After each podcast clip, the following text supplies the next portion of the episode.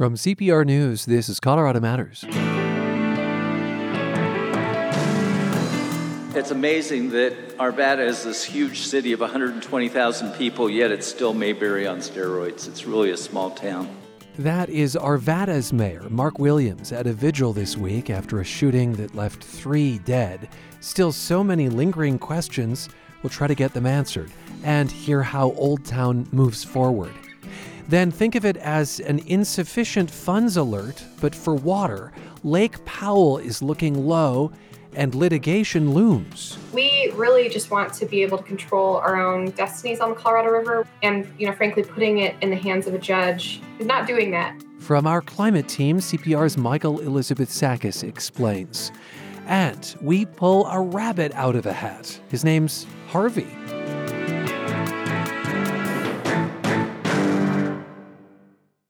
The success of Colorado Public Radio relies on support from active members. Members like you are necessary in order for CPR to be your source for in depth news and music discovery. Our fiscal year ends June 30th. You can help keep this service strong and help keep funding goals on target with your gift today. Help fuel news and music on Colorado Public Radio now and in the year to come at CPR.org. This is Colorado Matters from CPR News and KRCC. I'm Ryan Warner. What exactly happened in Old Town Arvada Monday? We know three people are dead an officer, a man police describe as a Good Samaritan, and the alleged attacker. What is less clear is who shot whom. Notably, who killed the civilian police say was trying to help. We are also curious how Old Town moves forward. This is a neighborhood that was just seeing a light at the end of the pandemic tunnel. Arvada's mayor, Mark Williams, is on the line. Mayor, thanks for being with us. I'm sorry to have to be with you, but um, happy to do so. Indeed, under these circumstances. Can you tell us who shot 40 year old bystander Johnny Hurley? You know, unfortunately, at this time, I cannot, and let me explain we certainly have a situation where there's an ongoing investigation. A portion of that investigation is not being conducted by the Arvada Police Department. It's being uh, under the command of what's called the CIRT team, the Critical Incident um, Response Team. And then that reports to the Jefferson County First Judicial District um, District Attorney. They are handling that aspect of the investigation and we hope to have the results of that very soon. I know that there are reports out there that one of our police officers, sadly and unfortunately, uh, caused the death of John uh, Hurley, who who obviously was uh, was a hero in this situation. I cannot confirm or deny that at this point, but please, I'm asking people to wait until all the facts are in that will give a better indication and explanation for how these events happened. The involvement of this CIRT team, this critical incident response team, is in and of itself a clue, uh, according to our justice reporter, Allison Sherry, uh, who says that those teams are only activated when a cop injures or kills someone on duty. Can you at least confirm that the officer who is on leave, there is an officer on leave from the Arvada force, can you confirm if uh, that officer is under investigation for shooting Johnny Hurley? I cannot at this time. All right. When do you expect uh, more information to come out? Do you think that'll happen today? There is a potential that there will be more information released today. Would you say a few more words about what you know of the actions of Johnny Hurley? Police have called him a good Samaritan. Police have used the word heroic in relation to his actions. What do you know, and what more can you say about that? What I know is what I've seen in media reports and in um, the information that's been in the public atmosphere. It appears, and I think it's uh, been verified that indeed uh, Mr. Hurley took out the the um, the gunman. I think uh, the situation has been described by individuals from the Army Navy surplus store, indicate that uh, when the gunman murdered, and I mean murdered, Officer Gordon Beasley by ambushing him with intent to kill an Arvada cop, that Mr. Hurley heard the gunshots, went out of the Army Navy surplus store, and took out the gunman. And in that process, undoubtedly saved lives. So uh, it sounds like you can confirm for us that Johnny Hurley was armed. In other words, he he was, um, as I understand it, had a concealed carry. Well, first of all, had a concealed weapon. I do not know whether or not he had a concealed carry permit, but I do know that he pulled out a um, pistol and went out of the Army Navy surplus store and shot and, and as I understand it, killed uh, the gunman. As you have uh, at least alluded to, one possibility at this point is that police responding to the scene shot Mr. Hurley. Uh, again, you can't confirm whether that is true or not. If that happened, would the city of Arvada owe something to Hurley's family beyond an apology? That's going to be for down the line, and I'll let the I'll let the the both the criminal justice and the civil um, part of our court system address those issues. I can certainly indicate that it will be thoroughly investigated. We have excellent people who will give us advice, and we will make that decision at the appropriate time. What would your role be in that instance as mayor? Well, certainly one of condolences to the Hurley family, and I know that that is going on um, throughout these days, has been going on daily. Um, certainly, my role as one of the seven members of City Council will be to oversee um, the possibility of litigation, to oversee any settlement discussions, uh, and we as an entire city council. I'm just one vote of seven um, in terms of, of uh, recommendations that are brought to us for ultimate approval. We'll address that down the road. The fallen officer, Gordon Beasley, was a 19 year veteran of the Arvada Police Department. I know that your paths had crossed. On Facebook, Mayor, you wrote, He was among the best of the best. He was a school resource officer who gave so much to the students he interacted with, a loving father and husband. And you went on to write, He made us laugh at the annual holiday party. Do you remember what made you laugh? You bet I do. Um, Officer Hurley was a drummer and would be joking up there when, and this is an annual gathering that we have for all of our employees. And I, I, I think you mean to say Officer Beasley. I'm sorry, I, I apologize, Officer Beasley. Uh, that Officer Beasley uh, was an individual who was a drummer. He he, he dressed up uh, in appropriate holiday attire. Uh, would be uh, impersonating Elvis. Would be cracking jokes.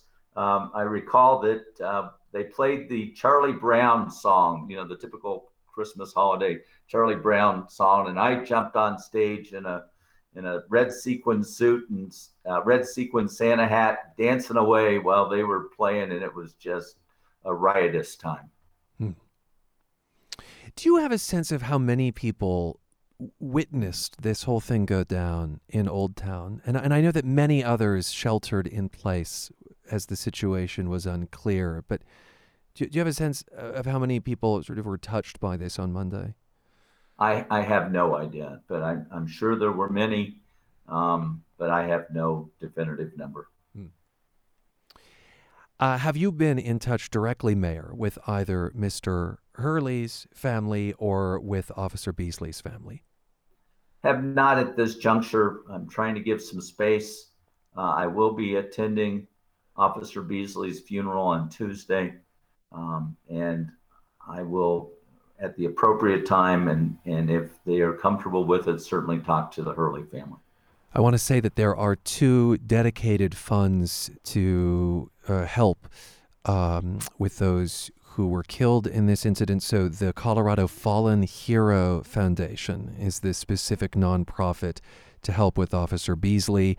And Arvada police tweeted this week that there is a specific GoFundMe that has been um, created for uh, Mr. Hurley and uh, his family. Uh, and that those are right now the only sort of officially sanctioned ways of uh, helping those affected. Uh, I want to go back to last summer, Mayor. Old Town Arvada adapted quickly to the pandemic, closing off streets so people could sit and stroll in the streets, grab a you know bite or a drink. And I'll just say that before the shooting, I was enjoying a meal with a friend at a restaurant there, you know, thinking how charming that spot is. Um, what does this mean for Old Town in just a few moments? Yeah, it's a situation where we did do a great job with the uh, resiliency, Arvada Resiliency Task Force, get Old Town vibrant again with the intent now, based upon what we learned, that we were planning on, and we will still plan on keeping um, a couple of the streets in that area closed down long term and potentially permanently. And, and that's been great. And so the hope I have is that the resiliency we showed during the pandemic will again be the resiliency that occurs after this tragedy. Uh, that people will come together to support the businesses, the restaurants, the merchants, uh, and that our citizens and, and visitors will again come to that area, mm. as I know they will. Uh, Arvada has always been a very safe community, and this is an aberration without question. It's a horrible, horrible tragedy, but that's not Arvada. And that is Mark. Intend- that is Mark Williams. I'm sorry to cut you off, Mayor, and I'm very grateful for your time. He is mayor of Arvada, Colorado, where a shootout Monday afternoon left three dead, including an officer and a bystander whom police are calling a Samaritan. This is Colorado Matters from CPR News. Paula Williams is transgender and author of As a Woman, our pick for Turn the Page with Colorado Matters. It's a fresh look at the gender gap. She has no idea how much harder it is for her than it is for the guy in the Brooks Brothers jacket in the office across the hall. I know. I was that guy. Tickets for Wednesday night's event at cpr.org slash turn the page. Supported by Wanabo Love Keller Mendenhall Smith Wealth Management Group of Wells Fargo Advisors. It's Colorado Matters. I'm Ryan Warner, and it's a sign of just how parched the West is. The water levels in Lake Powell are the lowest they've been in decades. This important reservoir is on the Utah Arizona line, but its status has a lot of implications for Colorado and the Colorado River. From CPR's climate team, Michael Elizabeth Sakas is here to explain. Hi, Michael. Hi, Ryan. And tell us why Lake Powell matters to Colorado. Yeah, it was created as a storage bucket mm. to help states in the upper Colorado, Colorado River Basin, so that's Colorado, New Mexico, Utah, and Wyoming, deliver enough water to the lower basin. So that's Arizona, California, Nevada, and Mexico. A century ago, these seven states made an agreement called the Colorado River Compact, and it dictates how much water must be sent downstream. And Lake Powell is where that water is released. I, speak, I spoke with Amy Ostdiek with the Colorado Water Conservation Board. She says when those levels are in good shape, it helps us ensure that we can meet our legal obligations in the upper basin. So it gives us the ability to make sure that going forward, we're not risking, frankly, being sued by the lower division states. But Lake Powell is not in good shape. We know levels are low. Just how low? Right now, Lake Powell is just 34% full, and the amount of water coming into the reservoir isn't great. It's about 37% of what's average for this time of year. Okay, a third and a third, uh, respectively. Why isn't there more water in Lake Powell? There are a lot of different reasons, but drought driven by climate change plays a role. The western U.S., including the western slope of Colorado, is currently in one of the worst droughts on record. But some parts of the Southwest have been in a drought for the last 20 years. Scientists call this a mega drought, which are periods of dryness that can last decades. The last mega drought was in the late 1500s. 1500s. Okay. Uh, climate change, no doubt, making this current mega drought more mega. Yes. The research shows that global warming accounts for about half of what's happening in the Southwest right now. Warmer temperatures throw the water cycle off in a lot of ways. If it's hotter, soils dry out more, And that means when the winter snow that collected in the mountains start to melt and run off, less of it makes it into streams. Oh, because the dry soil absorbs all that runoff. Right, like kind of like a sponge. And those higher temperatures also mean more water evaporates. And that can be a big issue for reservoirs like Lake Powell, where a significant amount of water can be lost through evaporation. It's projected, Michael, that uh, Lake Powell could dip even lower. Indeed, the latest projections show that it's likely the water level will drop below a critical threshold of 3,500 feet by next year. The states agreed a few years ago that if Lake Powell does drop below that number, it could be bad news on two fronts first hydroelectric power because the Glen Canyon Dam, which forms Lake Powell, needs enough water to turn turbines, which creates electricity for some states. Oh. And then, second, if Powell does go below that 3,500 number, it can make it harder for Colorado and those other upper basin states to send enough water downstream. Amy Ostdiek of the Water Con- Conservation Board says that can spell trouble. It could potentially lead to seven state litigation, which we've never seen before on Colorado River, which would create a lot of uncertainty. It would be probably a very long, drawn out process. Well, what's being done in response? A 2019 drought contingency plan makes the upper basin states work with the Federal Bureau of Reclamation to have a plan ready to make to send more water to Lake Powell. Again, that's if that water level goes below that critical threshold. And those meetings are happening. The, Ah. the plan to protect Powell could involve releasing water from the upstream reservoirs of Flaming Gorge, Blue Mesa, and Navajo in Utah, Colorado, and New Mexico, respectively. But Ostdiek says the hope is to avoid the need for that plan by keeping Powell above that 3,500 threshold. We really just want to be able to control our own destinies on the Colorado River, and you know, frankly, putting it in the hands of a judge is not is not doing that. We don't know what would happen. We don't know what the judge would decide. Well, what happens next? Ostdiek says there's already been some painful water cuts across Colorado because of the prior appropriation system, which is the legal framework that regulates water use in Colorado. Essentially, junior water rights holders are getting shut off, which means those who have acquired water rights more recently are beat out by those who've owned them for longer. Ostdiek says that states that the state's southwest corner is a particularly painful spot for shutoffs right now with the ongoing extreme drought conditions. And the Water Conservation Board did send out a press release that acknowledges that the Secretary of the Interior can take emergency action if there is an imminent need to protect Lake Powell from dropping below that 3,500 foot threshold. Thanks so much, Michael. It, it really does show how interconnected we are with water in the West. Yes, thanks, Ryan. CPR climate and environment reporter Michael Elizabeth Sakas on why alarm bells are sounding over water levels at Lake Powell. By the way, sign up for our climate newsletter at cpr.org slash climate weekly. Concerns about water levels in the Colorado River are nothing new. David Owen traveled the river end to end, past farms and dams, power plants, and cities. Then he wrote a book called Where the Water Goes Life and Death Along the Colorado River. Our conversation from 2017 lends more perspective to all that's at stake. What did you expect to see along the river? What I was hoping to see is is just where the water comes from in the river and where it goes. The Colorado is perfect for that kind of uh, experiment because uh, you know it's long. It's 1,400 miles long, but it's uh, it's not endless. It's the Mississippi's a thousand miles longer, and every couple of weeks it carries as much water as the Colorado does in an entire year. Oh, wow. Uh, and yet, the Colorado is extraordinarily important to a huge part of the country. Almost 40 million people depend on water from it, 6 million acres of agriculture. And that irrigated agriculture is on land that was created by the Colorado itself. Arizona and Southern California farming takes place on soil that's that's pretty much what's missing from the Grand Canyon. The the river spread it around and, and now we grow stuff on it. And of course, the Colorado River is not just uh, ours; it's Mexico's as well. Right. There was some there was some uh, dispute about that. The United States didn't initially think that Mexico necessarily deserved any of the Colorado, even though it flows through uh, Mexico. It, it, the other interesting thing about the Colorado is that it doesn't get all the way to the end anymore. Uh, not very far over the Mexican border, it just it it comes to an end.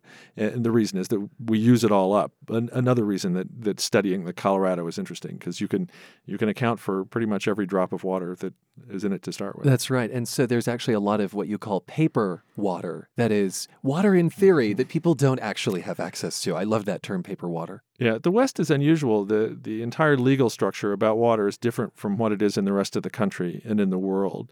And uh, there are more legal claims on water in the Colorado River, the paper water, than there is wet water, which is what you and I think of as water.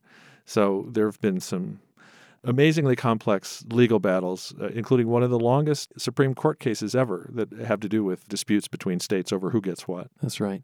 One revelation you have along this journey was about palm trees in Los Angeles. This is, I think, where your son lives. Yes, it is. Uh, he lives in L.A., and I'm I'm ashamed of myself for never thinking about this. But it was as I was driving to Los Angeles, uh, sort of at the end of my journey from Mexico, and I realized that you know I've always thought that I have friends in L.A. and you make a gin and tonic, you walk out into your yard and you pluck a lime from your lime tree, and you have these beautiful flowers and there are palm trees uh, along your driveway. And I realized none of that stuff was there. That's that's all. Those are all the products of irrigation uh, in the early years. Uh, L.A. was a desert.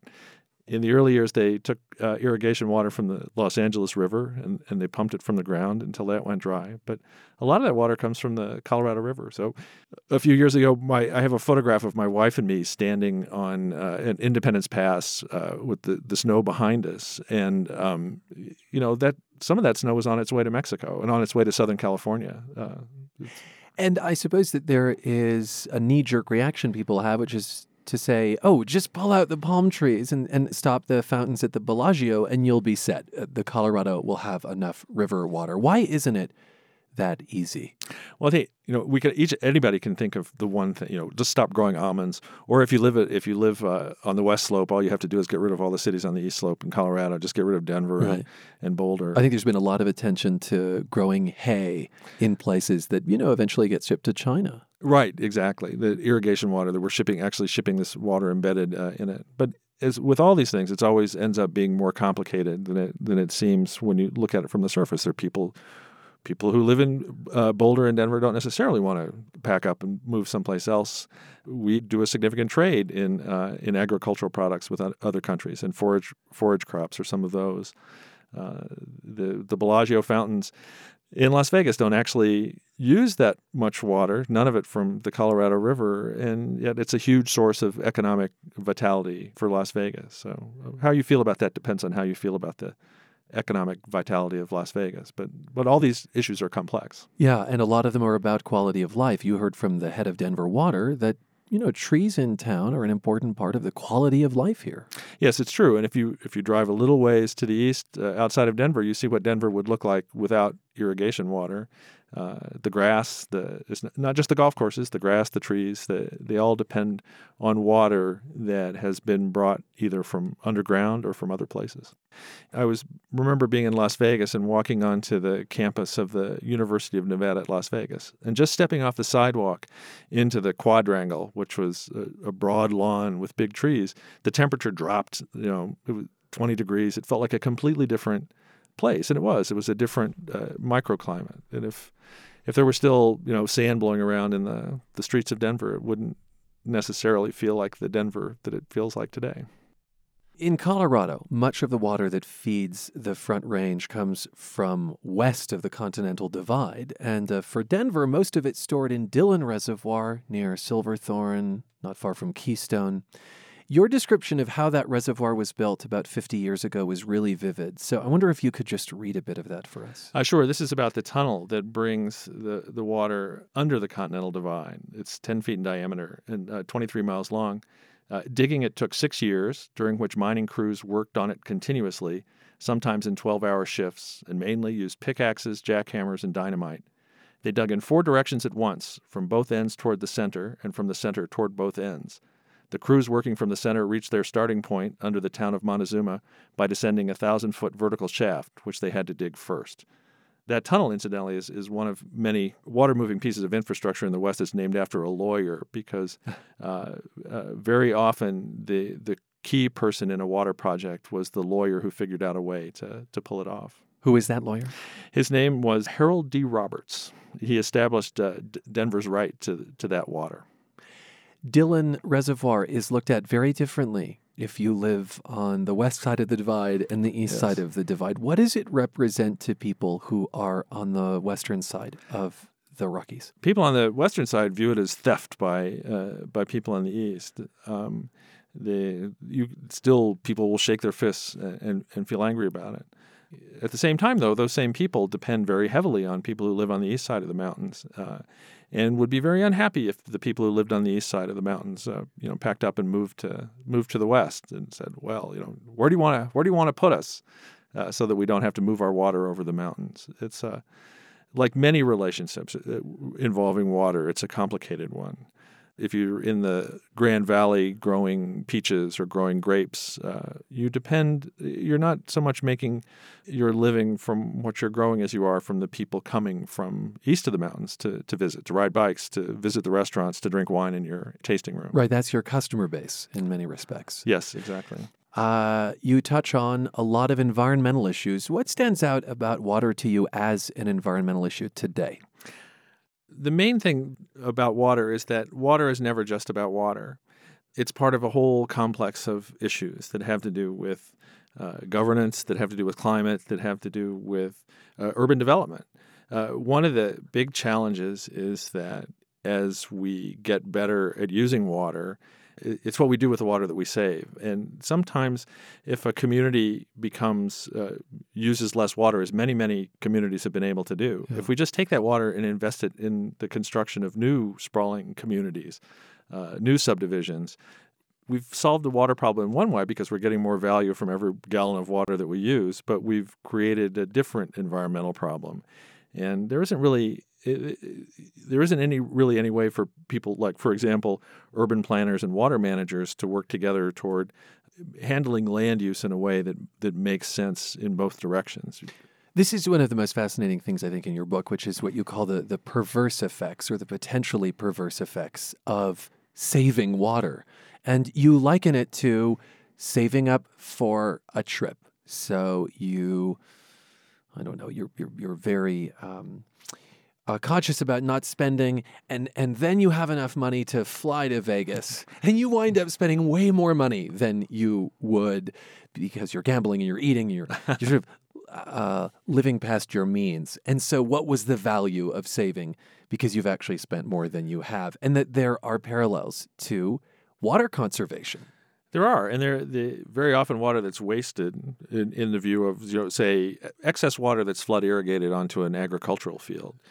Uh, often that excess water has uh, has environmental value. Maybe it soaks into the ground and replenishes uh, uh, an aquifer that supports a surface stream, or in the case of uh, the, the a canal that carries water from the Colorado River to Southern California, uh, water leaking from that canal supported a, an ecosystem and a, and a farming area in northern Mexico that then had water troubles as when the United States lined part of that canal with concrete and the leaking stopped. Huh. Uh, with any efficiency issue, uh, this invo- this is true of energy too. The real impact of gains in efficiency depends on what you do with what you save. And so the the example that I give in the book had to do with my wife and me when uh, when home heating oil got to be almost five dollars a gallon where I live. My wife and I got very good at turning off lights. I completed insulation projects in our house, which is 200 years old, that I'd been meaning to do for 20 years. Uh, you know, I drove less, I did all these things, and we saved a significant amount of money, which, uh, as you mentioned, we then spent on a trip to Europe. So what we had really done was transmute natural gas into jet fuel, and if Huh.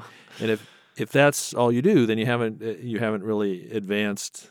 You feel as though you've been busy solving an environmental problem, and you've really just been shifting money from one pocket to the other. And so often in the water conversation, agriculture in particular is villainized um, because of its intensive water use. And yet, uh, again, the picture is not so simple. Right. Yeah, we eat. Um, it's definitely true that the 80% of the water in the Colorado basin goes to agriculture. Denver, uh, the, the head of Denver Water estimated to me that Denver uses maybe 2% of the water in Colorado. So when people, you know, look at look at ways to save, it inevitably the focus falls on agriculture. And yet, you know, if if you eat your greens during the winter, you're eating uh, lettuce and onions and other fruits and vegetables that come from almost inevitably from farmland that's irrigated with Colorado River water from from Southern California, from northern Mexico. It's all a big web of interrelationships, uh, and then communities that depend on those, the people who are growing those crops. It's not just us uh, eating or not eating our salad. It's uh, it's all these other relationships among different communities in different states. Thanks so much for sharing your reporting with us. Oh, thank you. David Owen of The New Yorker, author of Where the Water Goes Life and Death Along the Colorado River. We spoke in 2017.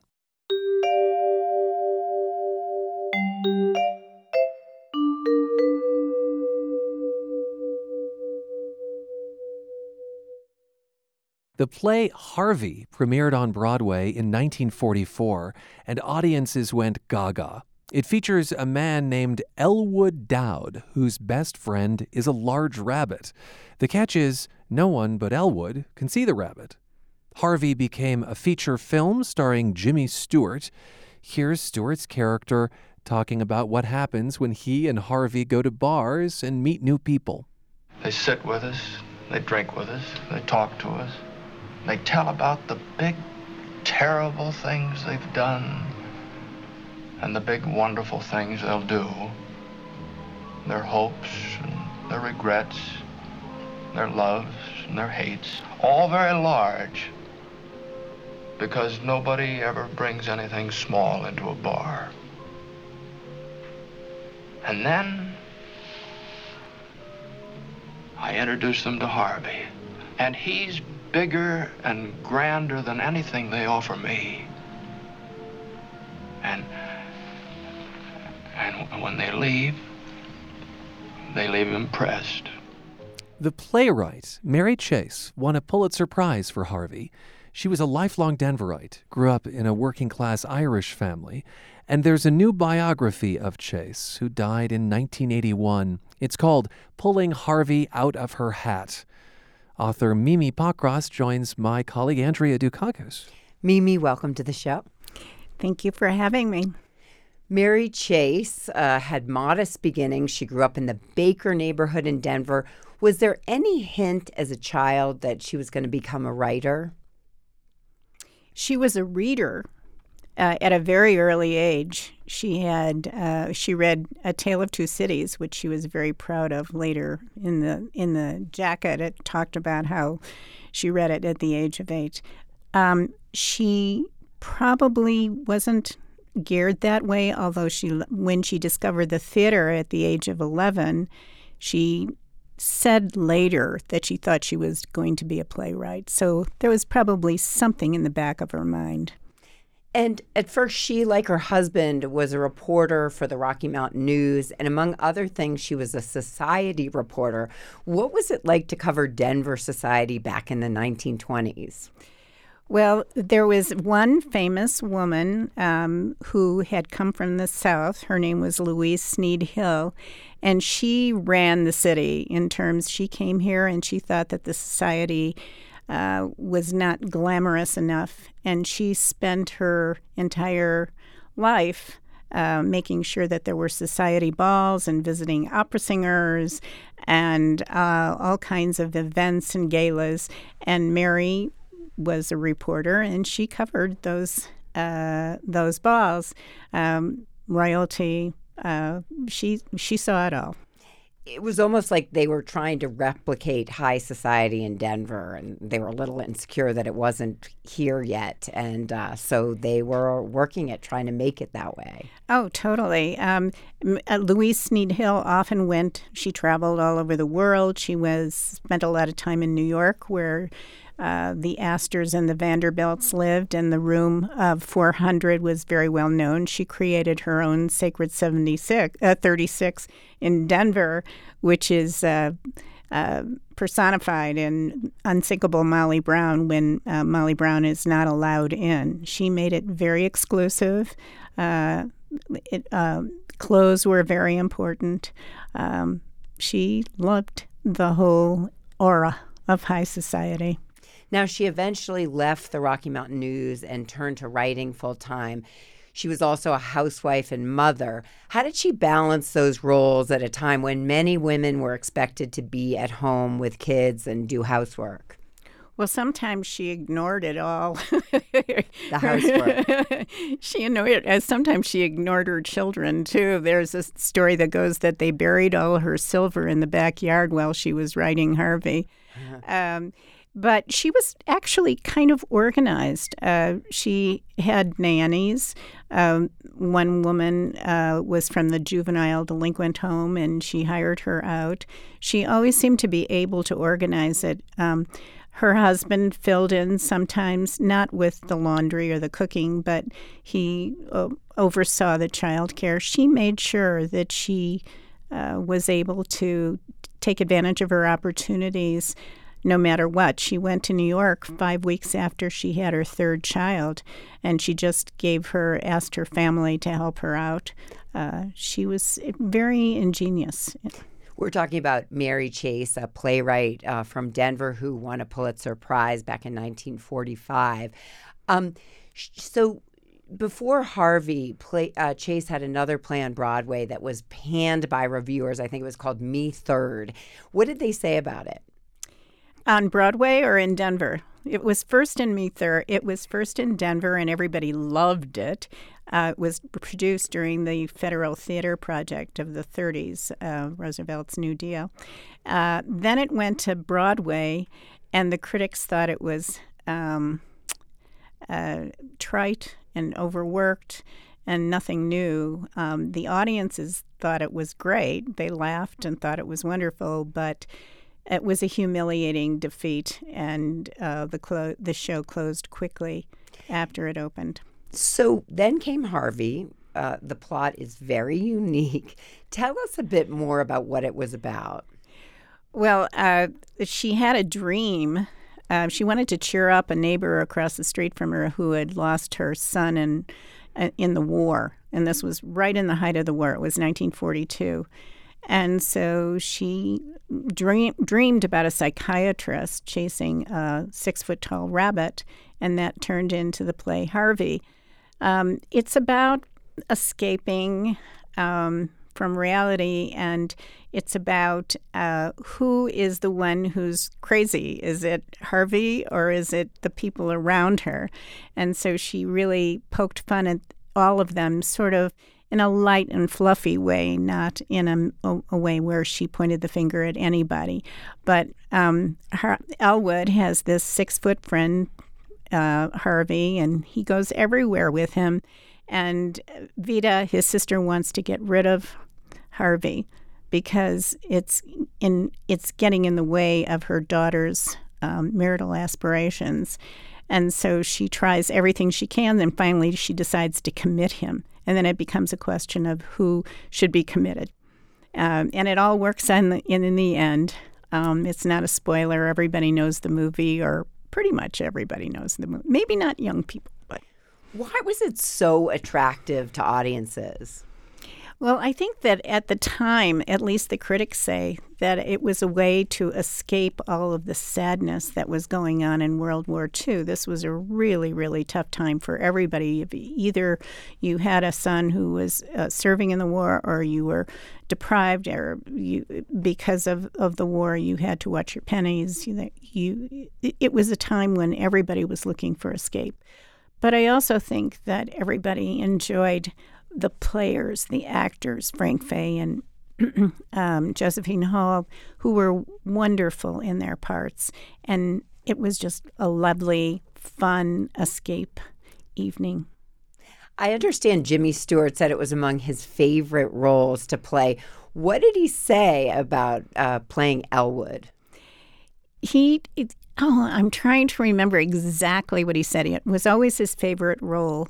And um, I think he felt that um, it was it was the human aspect of it, the human kindness, the message that we're all we all should be nice to each other. Um, and I think he played that role so many times. He substituted on Broadway, he played it in London, he played it on television. He loved it because of the, I think, the aspect of, of the human, human element. Now, as we said, Mary Chase won a Pulitzer Prize in drama uh, for Harvey. That was in 1945. And I understand she had some stiff competition. Who else was in the running?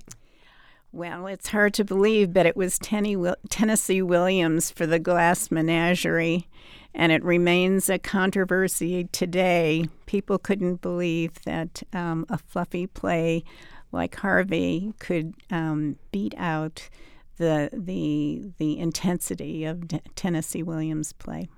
Now, while many people know about the play and the movie Harvey, Mary Chase isn't exactly a household name in Colorado uh, or even Denver. Why wasn't she better known? Well, she was at the time that this all happened. The newspapers covered it constantly. She was overwhelmed by the press. Um, her children, in fact, um, were she had to sort of watch over them because they were um, um, one time I think somebody said, "Oh, your mother didn't write that play," and if she did, it was horrible. Uh, there was a tremendous amount of publicity at the time that she um, achieved what she achieved. But then through the years, even though she had other achievements along the way, people start to forget um, if they're not reminded regularly with a statue or with a, a series or with a revival of the play. Uh, and I think that you have to keep reminding people this is a wonderful, this is somebody we should be really proud of. Just to wrap up, Chase and her husband struggled with money a lot early on, but their wealth grew as her place sold. And the two moved into a wealthy neighborhood in Denver on Circle Drive. The house is still there. What was her life like after she started having the success she did? Well, the the house is called the house that Harvey built, even though she was the second owner, um, and it became her uh, her center. Uh, they traveled for a while, and uh, but most of the time, uh, they entertained all kinds of people from all walks of life. Uh, she continued to write. Uh, she had a rich life. Mimi, thanks so much for being here. Thank you for having me. My mm-hmm. pleasure. Mimi Pokros is the author of Pulling Harvey Out of Her Hat about Pulitzer Prize winning playwright Mary Chase, who lived in Denver.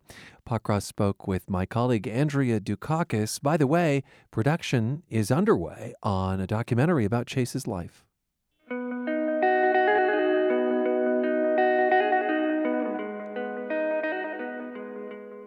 The pandemic forced film festivals across the state either to cancel or to go virtual, but they're starting to come back. CPR arts and culture reporter Monica Castillo tells us about two very different festivals opening this weekend. Movie theaters have reopened across the state, and now even a few local film festivals are welcoming guests back in person.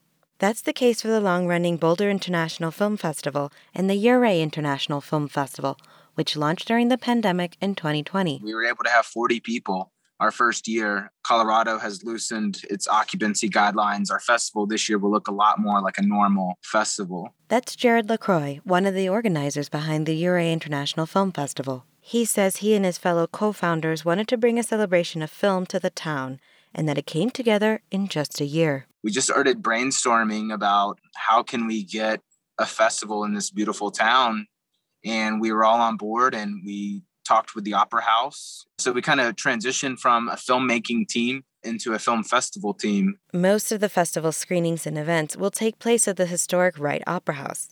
The pace of the festival schedule is more leisurely than most, with only one feature film a day, a mix of shorts, and events in between. Ouray's co founder, Jacob Abel, says the organizers designed the festival to create a space for thoughtful conversations inspired by the movies they screen. You know, we often say that our kind of mission statement is that we want to bring the best of international cinema to the San Juan Mountains, and then we want to bring the San Juan Mountains to the best filmmakers in the world. Over on the Front Range, Kathy Beeck is getting ready for this year's edition of the Boulder International Film Festival. She co founded the event with her sister Robin 17 years ago, and they're excited to bring the festival back in person to Boulderites. We believe in the power of film to change the world, and we certainly saw that at some of the festivals we attended. It's like if you were in a library reading a book and the author stepped out in front of you and you could ask them questions. The Boulder International Film Festival added the historic Chautauqua Auditorium for this year's edition. Movies will also play at the Century 16 Boulder and Boulder High School. The school's soccer field will host nightly outdoor screenings. Beeck says there's no shortage of filmmakers interested in coming to Boulder to screen their movies. When we reached out, so many people said, you know, what? You, you want to show in person?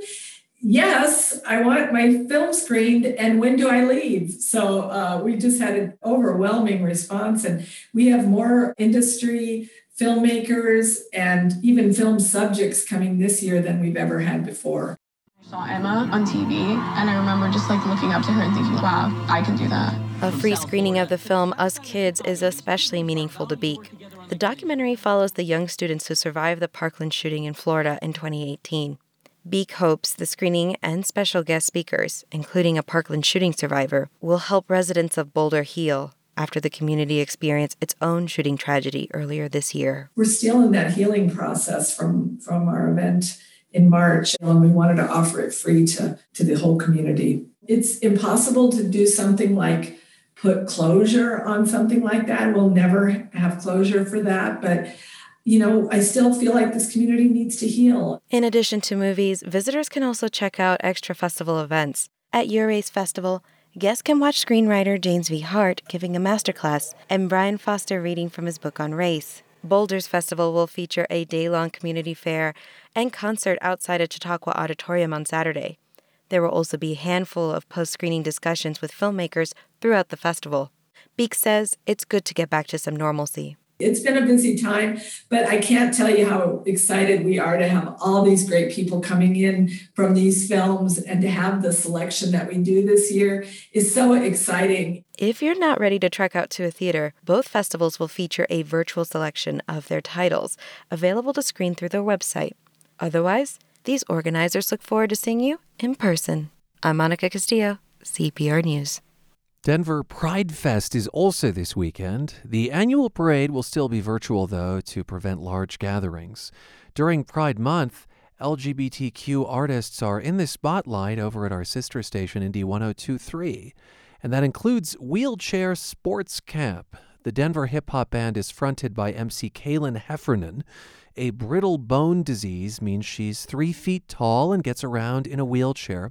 When Heffernan was a candidate for Denver mayor in 2019, she liked to say she was rolling, not running, for office. Wheelchair Sports Camp recently released Yes, I'm a Mess.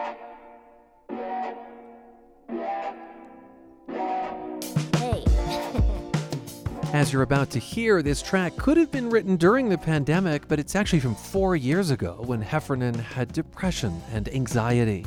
Rise and shine, you made it. The blanket weighs a ton. What a time